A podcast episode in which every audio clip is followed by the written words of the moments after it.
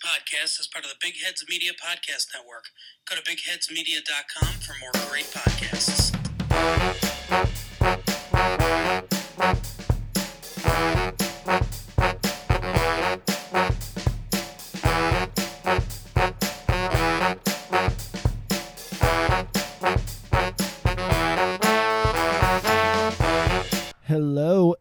Welcome to today's episode of the 49ers Unrestricted Podcast. I'm Timmy Gibson here with my co-host, Daniel Bigelow. Daniel, how you doing today? Good morning. Happy Monday. Happy playoff football Monday. It is time to go for some exciting games ahead. Yes. Yes, it is. And the 49ers, we knew they were in the playoffs, but we now know they have locked up the two seed, weren't able to get up to that one seed, which was about what we expected, but 49ers put away the Cardinals pretty handily, especially in the second half, to clinch that two seed in the N F C. They are locked in for a matchup on Saturday afternoon against the Seattle Seahawks. It's been a while since we've had an important playoff Seahawk-Niner matchup, since, you know, the Jim Harbaugh days, and I am so excited to see the 49ers go against one of their biggest rivals in round one of the playoffs. We'll talk about this. On paper, shouldn't be much of a challenge, but, I mean, it's the playoffs, it's the Seahawks, it's the 49ers.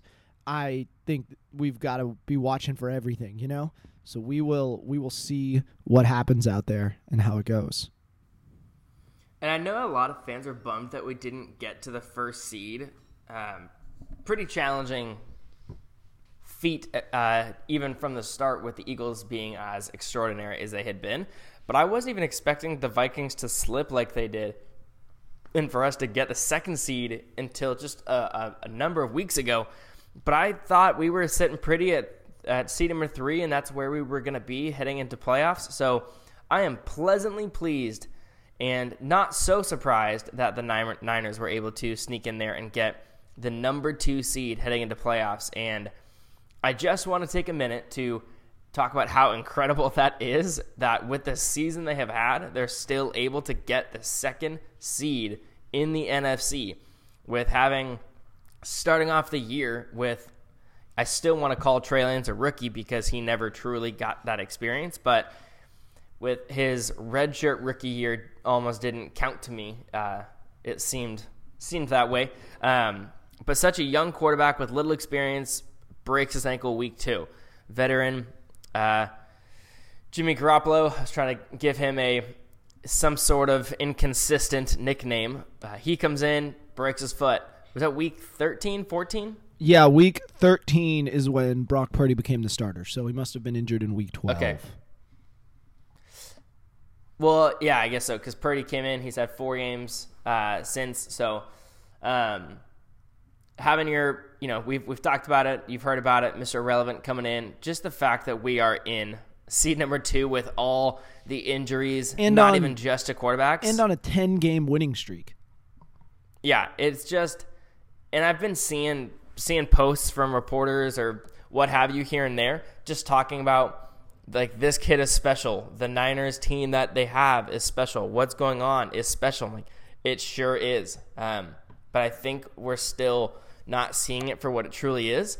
And I just wanted to take the first part of the show to talk about and to pause and, and to look at how truly bonkers this season has been and how we are in this position.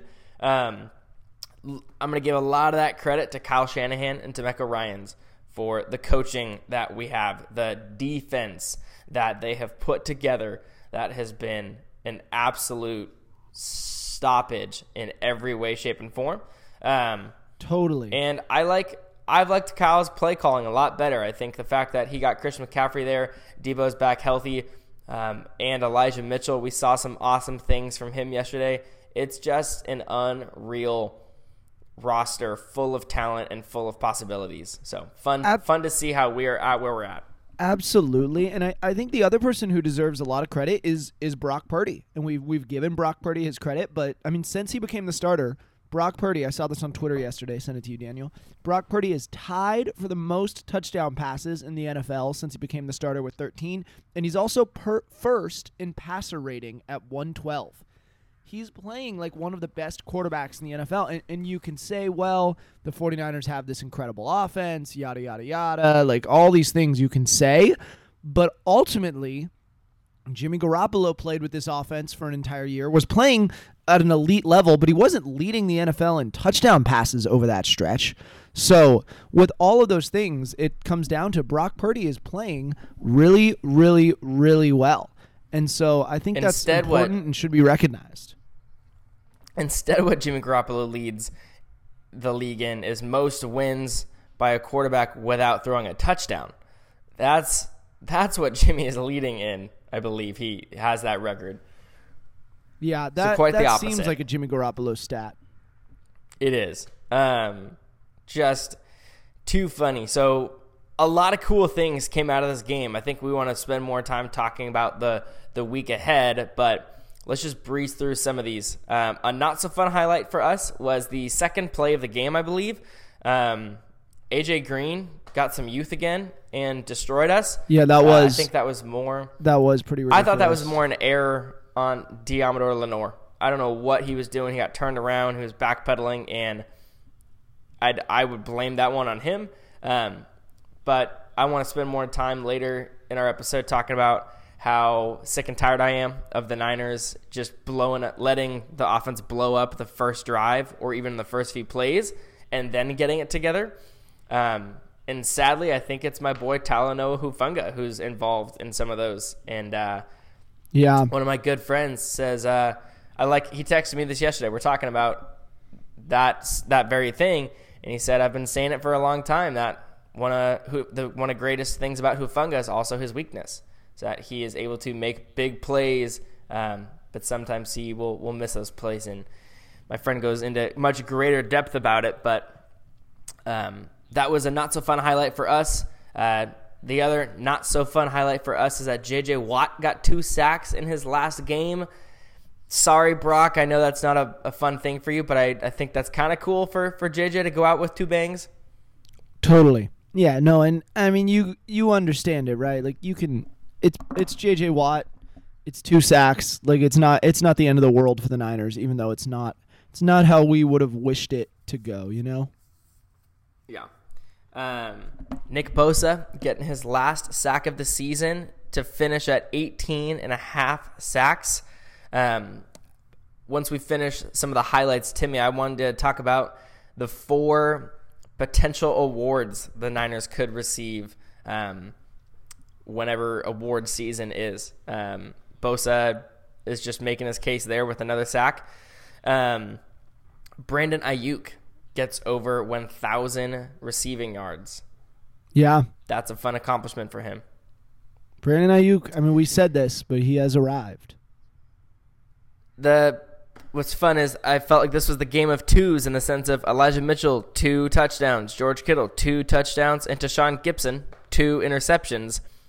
I will say those are two of the easiest interceptions I have ever seen in my entire life. Um, Gibson was just right place, right time, and the ball was just thrown to him. So those are just some fun highlights of the game. If you watch that, those are obviously the, the moments you remember, but love seeing this play call, this design that we're able to do with Elijah Mitchell and Christian McCaffrey both, especially in Elijah's first touchdown. Um, that was that was potentially the highlight of of the game for me, just seeing that play design. Yeah, no, that was... Our secondary is playing very, very well, and it's been it's been fun to see. The the safeties especially, with the exception of, like you said, Hufanga. I mean, he's young. He takes risks. You're totally right. That's what makes him a special player, and that's just something that's going to learn over time. And ultimately, like absolutely, I'll, I'll take those those mistakes for those highlights at this time. You know, that that's what we want. So I'm I'm happy with that. And yeah, I'm I'm loving how this defense is playing. Still a little, as always, worried about the cornerback room, but I'm I'm confident the 49ers can can get it together for a nice and hopefully a nice little playoff run. Okay, so as I said, the four awards that the Niners have potential to win are Kyle Shanahan is potentially a I would say not potentially, but he is a candidate like there's just no potential. He is a candidate for Coach of the Year. The obvious one is Nick Bosa being Defensive Player of the Year. There is talk about Christian McCaffrey being comeback player of the year. And then there is obviously talk about Brock Purdy being offensive rookie of the year. That one's so interesting Timmy. to me when you think about like how little, how little Purdy has played. And yet, I mean, George Kittle, I think, was talking after the game and was like, yeah, but look at how much he's done. Like, what other rookie has had as significant an impact for his team? And I, I think that's totally true. So I, yep. I find it pretty interesting for sure. It's an interesting conversation, and it's it's worth having. Bosa, defensive player of the year, I mean, he's got to be the favorite at this point, right? I haven't looked at the betting odds, yeah. but I would be shocked if, he if he's be. not the favorite based on how this has been looking recently. So excited about that. I want to know. Yeah. I want to know which uh, award you think that the Niners have locked up the most. Which one do you think, which one would you be least surprised to see the Niners or a player on the Niners obviously walk away with? Def- defensive player of the year for Bosa. I don't I don't think Kyle Shanahan's going to win coach of the year, even if we, we think he might deserve it. The N F L wants to give that to somebody who's new on the scene, whether that's Nick Sirianni of the Eagles, Mike McDaniel out of Miami, they or Doug Peterson even in, in Jacksonville, who turned that around. Brian Daboll is probably the, the favorite in New York. Those that award almost always goes to a coach who's new to a team and took them from bad to good, rather than someone who has been sustaining greatness for for a long time. But I heard, I think Steven yeah. Ruiz of The Ringer said a quote I really like, which is, I don't, maybe it was Danny Heifetz, someone on The Ringer said, I don't know why we give out a Coach of the Year trophy. We have one. It's called the Lombardi Trophy. So let's get Kyle that Coach of the Year trophy and not worry, yeah. not worry about the voter one. But yeah, I don't, I don't think he's going to win that. Even if we think he might deserve it, it's just not how the N F L gives out that award. Comeback Player of the Year, McCaffrey makes sense. I mean, we like to give that to guys who are coming back from big injuries. So I think, yep. I think that one could totally be doable, but. Defensive Player of the Year going to the N F L leader in sacks, Nick Bosa, who's been a contender for that award multiple seasons in a row. I, I think that's Bosa's award for sure. And he is obviously potentially the biggest part of our defense, so it makes sense. Um, Fred Warner and Dre Greenlaw and their leadership is a huge part of it, but just all the buzz that Nick Bosa gets, not only from Niners fans, but everyone around the N F L, just shows how valuable he is and how much of a force he is. And so I think that's what really sets him apart from that. Um, and then offensive rookie of the year is the one where it's a tough point to make. And Kittle spoke on it yesterday talking about, he goes, I know Brock Purdy has not played as long as players like Garrett Wilson or Chris Olave or Kenneth Walker, or even, well, I guess he has played probably the same amount of time as Breece Hall, but Breece Hall is absolutely who I was going to give it to until he got injured. Uh, Kenneth Walker didn't get to play as much as he is right now right off the bat, and uh, I'd say Garrett Wilson and Chris Olave got rolling pretty early, and we're used to seeing this go to, I think, the best rookie wide receiver, at least in, in most recent years past. That's what it seems to be like in my mind. Yeah, I can't remember I think the Chris last Olave time I went makes to a sense. running back. Kenneth Walker has had a really nice campaign in Seattle. I think I think a running back could win it. I I think Purdy might actually have had the most impact. I think that's a reasonable argument, but that's not how the N F L has traditionally awarded that, so I don't yeah. really expect it to go to him, but should be interesting for sure. I think Purdy's had the most impact. That's not that is not able to argue. Um, but again, as you just said, that's not necessarily what the award goes to. So we could be looking at the wrong thing there. But Timmy, as we're sitting here talking, I get a notification, you know, the Broncos are going to be looking for a head coach. Yeah. And they just, just got requested that too. interviews with 49ers DeMeco Ryans. Oh gosh. I hope and he Ray doesn't Rams take that one, worse, but who cares? No, that would be a bummer. That would be a tough one to see a beloved coach like DeMeco Ryans go right to the main rival in the division. Um, you know, it's not fun. I don't enjoy seeing well, – I do. I'm happy for Saleh and McDaniels, but I loved having them on the Niners, and so it's tough to see them elsewhere. But I just think it'll be so funny to see so many former Niner coaches as head coaches in the N F L, and I can't wait to see uh, Kyle Shanahan's coaching tree. uh, ten years from now. Totally. How massively spread out that is. So totally. Kind of fun to see Saleh and McDaniels play each other yesterday too. Totally. It is. And I think that that DeMeco Ryans is going to be a head coach. There's a few different spots, right? The Texans, his old team, fired Lovie Smith. That might make some sense. Daniel and I were talking before the show saying, oh, gosh, I hope he doesn't wind up there. He deserves better than that. But you never know. He he played for that franchise. He might have a lot of love for that franchise. He might want to go there. The Broncos requesting permission. I wouldn't want to tie myself to Russell Wilson the way he was playing last year, but that's always a possibility as well. And then the other options, you know, I just saw on Twitter, like, he might want to keep his eyes on the Cardinals job and the Rams job. I mean, Sean McVay, it sounds like, is mulling over retirement more and more every day. And I don't know if this is worth talking about, but I think Sean McVay retires, walks into a booth, and becomes the best color commentator day one on his job announcing for Fox or whatever, or Amazon or whoever hires him. I, I think he'd be that good at it. And I can understand that being a tempting, a tempting move for him to make. Kliff Kingsbury, I think, should be fired. Will he be fired? I don't know. But if I'm the Cardinals, I'm I'm firing him for sure. And both of those jobs, I think, would be interesting. I think I'd rather have the Cardinals job than the Rams job. The Rams have, you know, have really built themselves a themselves a ship that they've got to sail in. But Cardinals have Kyler Murray, who I, I think is still one of the most talented quarterbacks in the N F L. Other jobs to keep an eye on. I mean, gosh, who? What are the other ones, Daniel, that, that might make sense for DeMeco? Um... I don't know if you mentioned, again, I don't know if this one makes sense. I certainly don't think I want it for him. Did you mention the Colts? I did not mention the Colts. The Colts I would be another option. I think the Colts are going to take our good friend Jimmy Harbaugh, but that's my that's ah, my thought. Okay. He's interviewing with them. He's Sorry. he's a former Colts player, you know. I I think that's uh, where yeah. I expect that's where I expect Jim to be coaching next year, but we'll see. Did you see the Panthers are out on on Jim Harbaugh? I saw. Are they? I thought they were in. I guess that's the other job, DeMeco Ryans. And that that's an under underrated potential landing spot for him. And I'll tell you why. That defense has been really, really good. Exactly. Got J C Horn, yep. who's awesome at the secondary spot. Brian Burns Brian on the D-line. They have a really, really good defense. So, honestly, if I'm DeMeco Ryans, like Jeremy Chin. If I'm DeMeco Ryans, I want two things. There's probably two teams that make the most sense, right? The Broncos have a phenomenal defense, and if you think you can find someone who can fix Russell Wilson, then then that's what you what you got to do. Or you just or know it's Panthers. Not going to be DeMeco. Yeah, well, that's why like someone like, like Sean Payton coming into that makes a lot of sense. Did you see Russell yes. Wilson after after his game said, "Yeah, we finally figured out like what made the offense work. Like play action, run heavy, and deep shots. Like really got it working for us." I was like, "Uh, yeah, Russ, that was the only thing that ever worked for you in Seattle, and you used to whine about how you didn't want to do that all the time. Like, what are you talking about?" And him and Pete Carroll would go at it all the time, and I always thought that was one of the biggest reasons why is that that was the plays Pete wanted to call.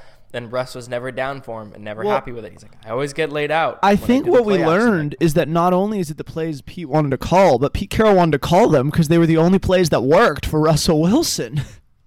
Because that's not what their offense has been this year. It's been a much more, it's been the Shanahan-McVay offense with, with Geno because Geno can see over his offensive lineman into the middle of the field.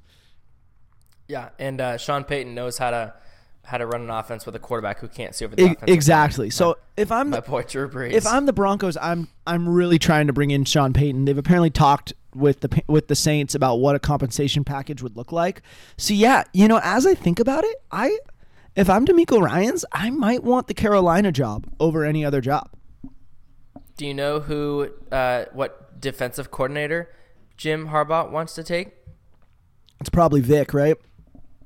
Yep. I want Vic. I figured we want Vic. I, yep, I, I figured we we want Vic. We want Vic. Um, you know, I don't think I would be upset about it. Yeah, that would be awesome. Um, I just Jim Harbaugh just might not might not come. You know, he said he intends to be the Michigan head coach, all that, but I don't know. I mean, I think he wants to come back to the N F L, and quite frankly, he should be the number one. He and Sean Payton should be the number one candidates this coaching cycle. Jim Harbaugh has like never. I mean, what he does is, you know, he had only been out of the N F L as a player for ten years before he became the 49ers head coach. He retired in two thousand one, and he took over the Niners in twenty eleven.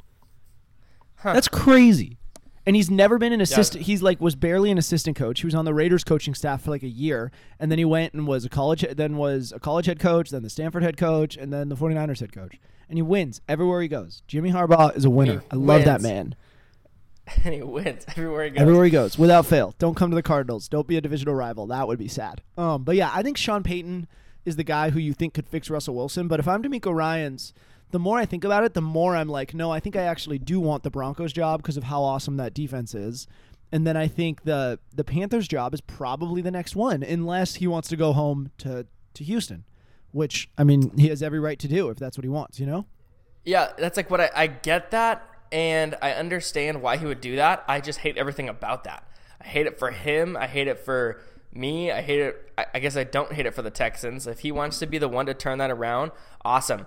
I just think that's a really tough position to put a first-time head coach in. Give give you this roster with not a whole lot of talent on it. I mean, it's not even a team that has they, – they have been rebuilding for a long time, but I don't know if you can even consider that a rebuild – because it has just been so poor. Um, they got Derek Stingley with a third overall pick. Great pick. I don't remember who they took with their second pick in the first round. I thought they had two. Yeah, didn't they have two in the top ten? I have to look at the draft. Too many. I only, I've now memorized this year's coming draft order um, rather than this last year's. So, you know, Lovie Smith went out with a bang, won a game, and took away the, the first overall pick from from the Texans right before he gets fired and hands it to the Chicago Bears. His former um, team. Yeah, so all I these Bears the fans funniest were like, thing, man. All these Bears fans were tweeting, like, just a reminder that Lovie Smith is the best Bears coach of the century, like, continuing yeah. to, like, help the Bears. And you know what? Credit yeah. to Lovie Smith. Like, he knew he was out. Davis Mills knew he was out. Like, why wouldn't you try to win? That that amused yeah. me to no end. So yeah, I don't I don't know. DeMeco Ryans, I think Houston makes some sense, and we'll we'll see what happens. We'll see if that's what he chooses. Yeah, it'll be let's, it'll uh, be interesting. Let's move to some playoff action. Let's do it. We are, for those of you who do not know, we are going to be playing Saturday home against the Seattle Seahawks. And this is, we kind of talked about him a little bit. This is a first, not first time, but first in a long time uh, playoff rivalry game with the Seahawks. We're used to it being the Rams in most recent years. Um, and this is a very new look Seahawks in terms of, in terms of quarterback mainly. Um, but the times where we have played the Seahawks in the playoffs, Uh, if you have been a Niners fan long enough, you're used to hearing the Legion of Boom with Richard Sherman, Cam Chancellor, and Earl Thomas. Um, those those players are no longer in the N F L, if you weren't aware. Um, it's a very different, very different defense, uh, different names in there, uh, except I would say Jordan Brooks has quickly taken over as the new Bobby Wagner in every which way. Yeah, he's playing um, great. So they gotta, oh, he's phenomenal. So That's that's what you got to worry about on the defense, mostly, I would say. Um, and Tariq Woolen is their other top guy, right? Yeah. Daniel, but yeah. I'm surprised you didn't lead with the thing we need to be most worried about the, the Seattle Seahawks, which is Pro Bowler and Seattle Seahawks franchise passing yard record holder, quarterback Geno Smith. That's right, Russ. In one season, Geno threw for more yards than you did in a single season in your entire career in Seattle. Take that, Russ. But Geno's been been playing really well, and, and all credit is due to him. I don't I'm not like scared of him, but he's he's been playing like one of the best quarterbacks in the N F C, and we shouldn't underestimate that. Now, it's worth noting, I mean, the 49ers swept the Seahawks this year along with the rest of the N F C West. But, yeah, I think that offense can yeah. move the ball well. I'm kind of hopeful. I mean, it is a Shanahan offense, so if anyone knows how to beat a Shanahan offense, it's probably Shanahan.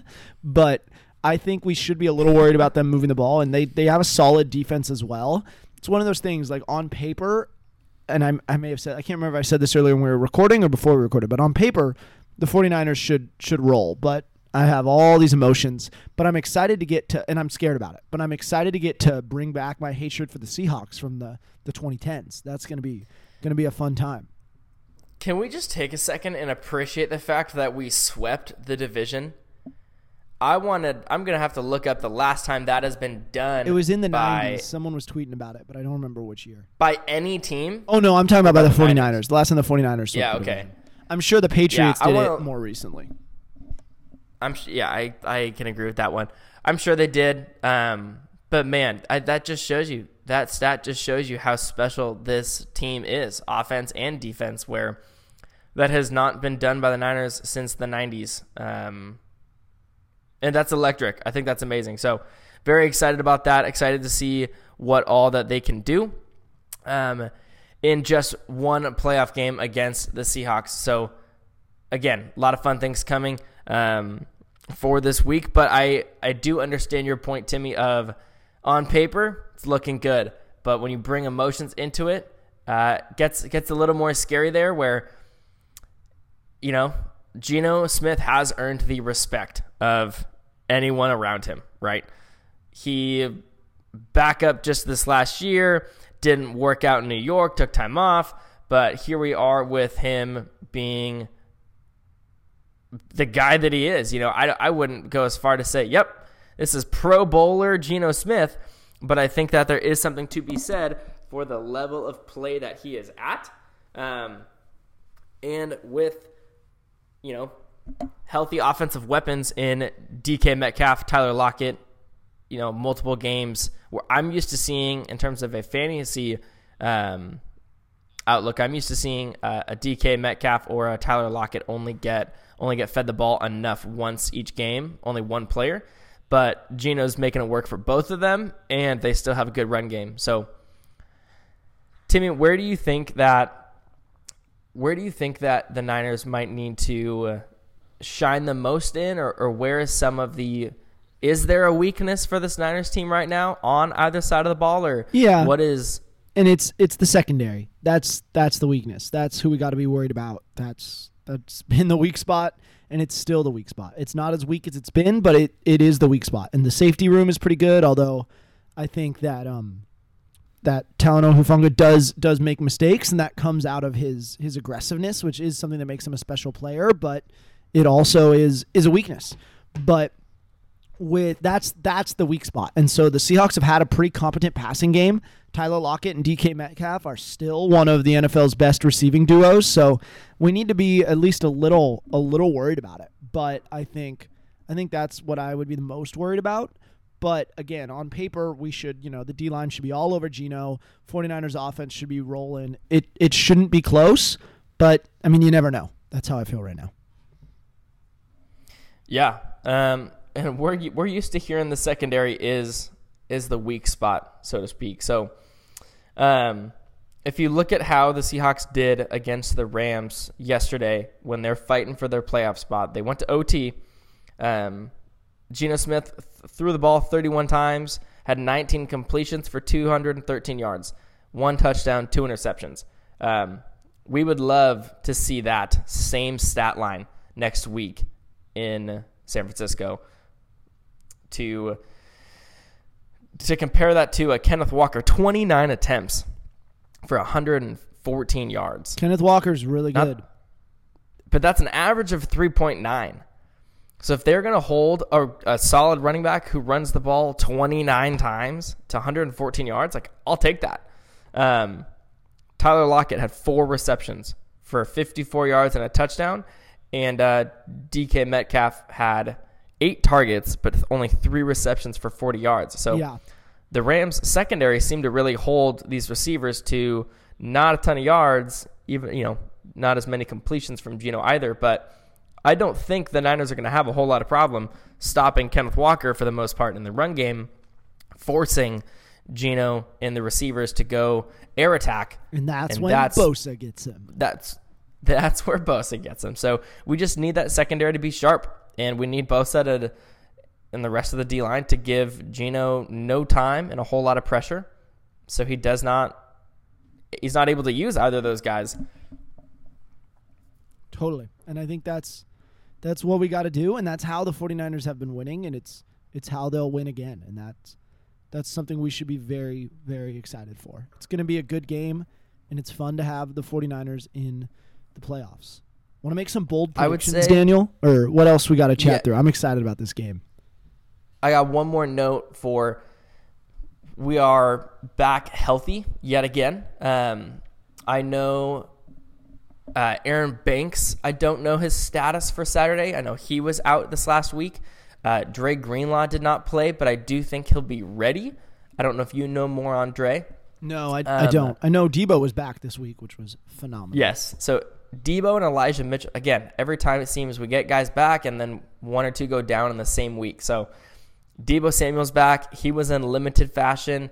Um, we did a, a screen pass with him, and he quickly got out of bounds, and then I could see one or two limps off of that ankle, and that just made me think that he rushed back or, you know, maybe they just intended, because they barely used him. Maybe the intent was to just get him some game action before the playoffs and keep him fresh, but not to not overdo it. Elijah Mitchell obviously was good to go with his two touchdowns and uh, the play that he had back in his first week. Uh, we talked about it last week, where anytime Elijah Mitchell comes back, it is it's not a an ease him back into the play. It's give him twenty to thirty carries for two touchdowns and something. Like, he comes back. I don't think he, Kyle Shanahan back. really understands the concept of easing things on running backs. No, not.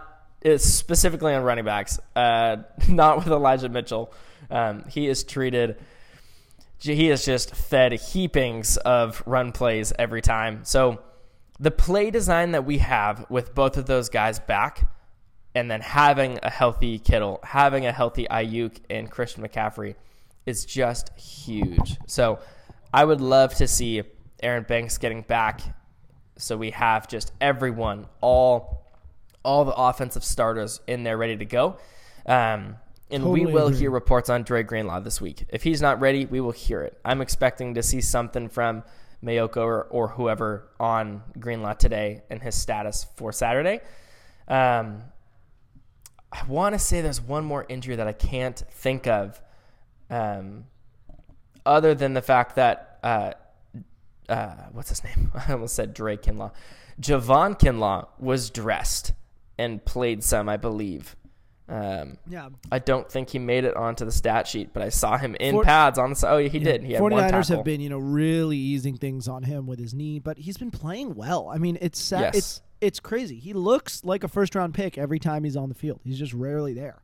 So if he can come in even just to, like, spell Eric Armstead from time to time, I think that's going to be really, really good for the forty-niners. For the first time in a long time, f- compared to, like, talking about last year's playoff run, for example, this team is pretty healthy, all things considered. I mean, Debo was back from his ankle injury. I mean, I guess the two quarterback injuries. But besides that, the this forty-niners team is is in really good good health coming into the playoffs, which is is super exciting.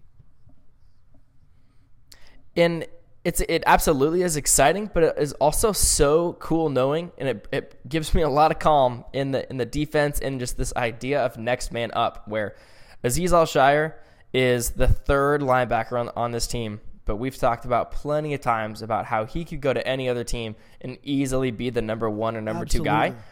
He steps in for Dre Greenlaw, and he leads the team in tackles yesterday. He had ten solo, uh, sorry, ten combined tackles and four solo tackles yesterday. So he just comes right in, steps right into Dre, Dre Greenlaw's spot, and just completely does exactly what Dre does, and it's almost like nothing ever happened. And so that's just the beauty of this team and how it can be next man up. And it's not only they're ready to go, but they shine in just the same way. So Th- this is a really incredible good team, to see. And this uh, is when it, it really gets fun. You know, this is when things really get yeah. started. Wild card weekend. Well, what's just so crazy to see. I was just finishing scrolling through the stats as we're going to go to our bold predictions. That'll help me make mine. But Brock Purdy only threw the ball twenty times. He had fifteen completions for one hundred seventy-eight yards. So not a big game for him stat-wise, but he had three touchdowns and no interceptions. So with only five completions, that's every five times he threw the ball yesterday, I love him. Touchdown. I love him so much. Yeah, that's... That's an incredible thing to see, and looking ahead in the fact that we have a rookie quarterback who has not even played a full year, but a rookie quarterback heading into the playoffs as the number two seed. You know, we've seen a lot of buzz about no rookie quarterback has ever started or played in a Super Bowl, right? Totally, yeah. But we have we have quite an opportunity to see that stat change. From Mister Irrelevant to playoff caliber quarterback. But, yeah, you know, going into this week, the 49ers should advance, like, on paper, but anything can happen in the playoffs. And so that is what is what's important. So, yeah, sit on the edge of your seats. Enjoy this, 49ers fans. You never know when a playoff run might be your last. And so let's not I, that sounds very existential, but you know what I mean. Um, let's let's get to let's get to those bold predictions. Let's get some bold predictions out before we log off. Um, to refresh from yours last week, I all I have down for you is Ray-Ray McCloud. Were you talking Ray-Ray McCloud touchdown or just, just a big game from Ray-Ray McCloud? I don't for Ray-Ray McCloud. And listeners, we've run into again, and very sorry, some technical difficulties, so we may not have our episode up from last week at this point. But these were our last week's bold predictions, and you know, if you don't trust us, I'm sorry, you're not a trusting person. um, I wrote, I had down for a Kittle touchdown, you and got it. I should have. I should have doubled or nothing that. Brock Purdy um, is, and is I said Brock Kittle stays better rolling. Than Jimmy Garoppolo did. I think Brock Purdy's feeding Kittle As better than anyone Kittle ever have. In, in one league, I've been very happy with uh, Brock. Yeah. Um, and again, fifteen completions from Brock Purdy for three touchdowns. As every five completions, it's a touchdown. So I'm going to count that as Brock stays rolling. I'm yeah. going to count that. Three touchdowns, no interceptions. Yeah, I don't know if we can call it a Ray-Ray McCloud game, but I don't know. Ray-Ray's just been been really good. I think we're going to see something from him next week. I think there will be some sort of play where he gets in there, and they're at Absolutely. least going to try to get that seventy-three-yard run back. So, gosh, it's always so hard to make these, especially when it's playoff time. Um, my bold prediction is that Purdy's going to throw – he's going to throw for three touchdowns. Whoa. And and I'm just going to throw in that he's going to look sharp. So Purdy's going to throw for three touchdowns and look sharp. And so we'll talk Brock about what that Purdy, what that uh, looks like. Rolling. Yeah, Nine? right? Um, is, oh, sorry. Take I I think he is going to shine. No, it's just you, you made that comment. If he keeps rolling, I I agree with you, and I think that looking sharp doesn't mean no picks, but I, I think it means he's got a good completion percentage, like he has this whole his whole time as a starter, um, as well as. I mean, I just there's no better way to describe it than he's looked so sharp in his decision making and his ball placement. Absolutely, um, and I just don't think that changes. He is cool as a cucumber. He is calm, cool, and collected, and I don't think that him starting his first playoff game is going to hinder that by yeah. any means. I'm going to go on the offensive side of the ball as well. I'm going to say that Elijah Mitchell and Christian McCaffrey each have a touchdown. I'm not going to specify both rushing, although I think that might be the case, but I think we're going to get an Elijah Mitchell touchdown and a Christian McCaffrey touchdown. Yeah, I don't think you need to specify receiving or – or rushing for them, and I like that. I would agree with that one, so I think that's very fair. Yeah. Gosh, I just I constantly will think about just uh, our last note, finishing with Brock Purdy, because we just can't stop talking about this man, but just thinking about where he was ten weeks ago as Mister Irrelevant, not a whole lot of people knowing his name, comes in, finishes the game against the Dolphins in stellar fashion, wins every game he's ever played in and started since then, and now he's taking the number two seed in the N F C into playoffs, and all eyes are on him. I'm sure a lot of general managers have eyes on him, and I don't know if the if the Niners will be fielding calls this offseason for him, um, but they will get some whether they want them or not. I know someone who's going to be making calls. As we listen, as we wrap up the episode, I have breaking news for us, Daniel. Guess what? Want to guess what the breaking news is? Oh, gosh. Don't look at your phone. Don't look at your phone. You'll see it. Uh, oh. Uh, is it a coach it is firing? A coach firing. Did you see it, or should I have you guess? All right, no. Guess. Which coach I do you did think not. was fired? It's Kliff, Kliff is gone. Is gone. Kliff Kingsbury is fired ah, as good. Cardinals head coach. As a 49ers fan, I'm a little bummed. I was excited to just keep having our team be better than Kliff's team for a long, long time. But as someone who does like Kyler Murray, yeah. I'm excited to see him with a good offensive mind. So that's another uh, opening to keep an eye on. Kliff, who was under contract through the twenty twenty-seven season, was just fired. Jeez. Yeah, with how poorly this season ended, shot. and I don't, I don't just mean the record, but I mean the way that there was so much pretty poorly talk too, between Kyler, Kliff. Yeah, so I just don't know how you come back from that, especially if it was like a, a team that was killing it and just had some trouble with the coach, but it was there was just red all over that hot seat. But it's fun. It's fun to see. All right, Daniel, it's playoff time. Enjoy this game. Have a great week. And listeners, yeah, enjoy enjoy the playoffs. It's playoff football. Yeah. All right. Bye, everyone. Stay safe.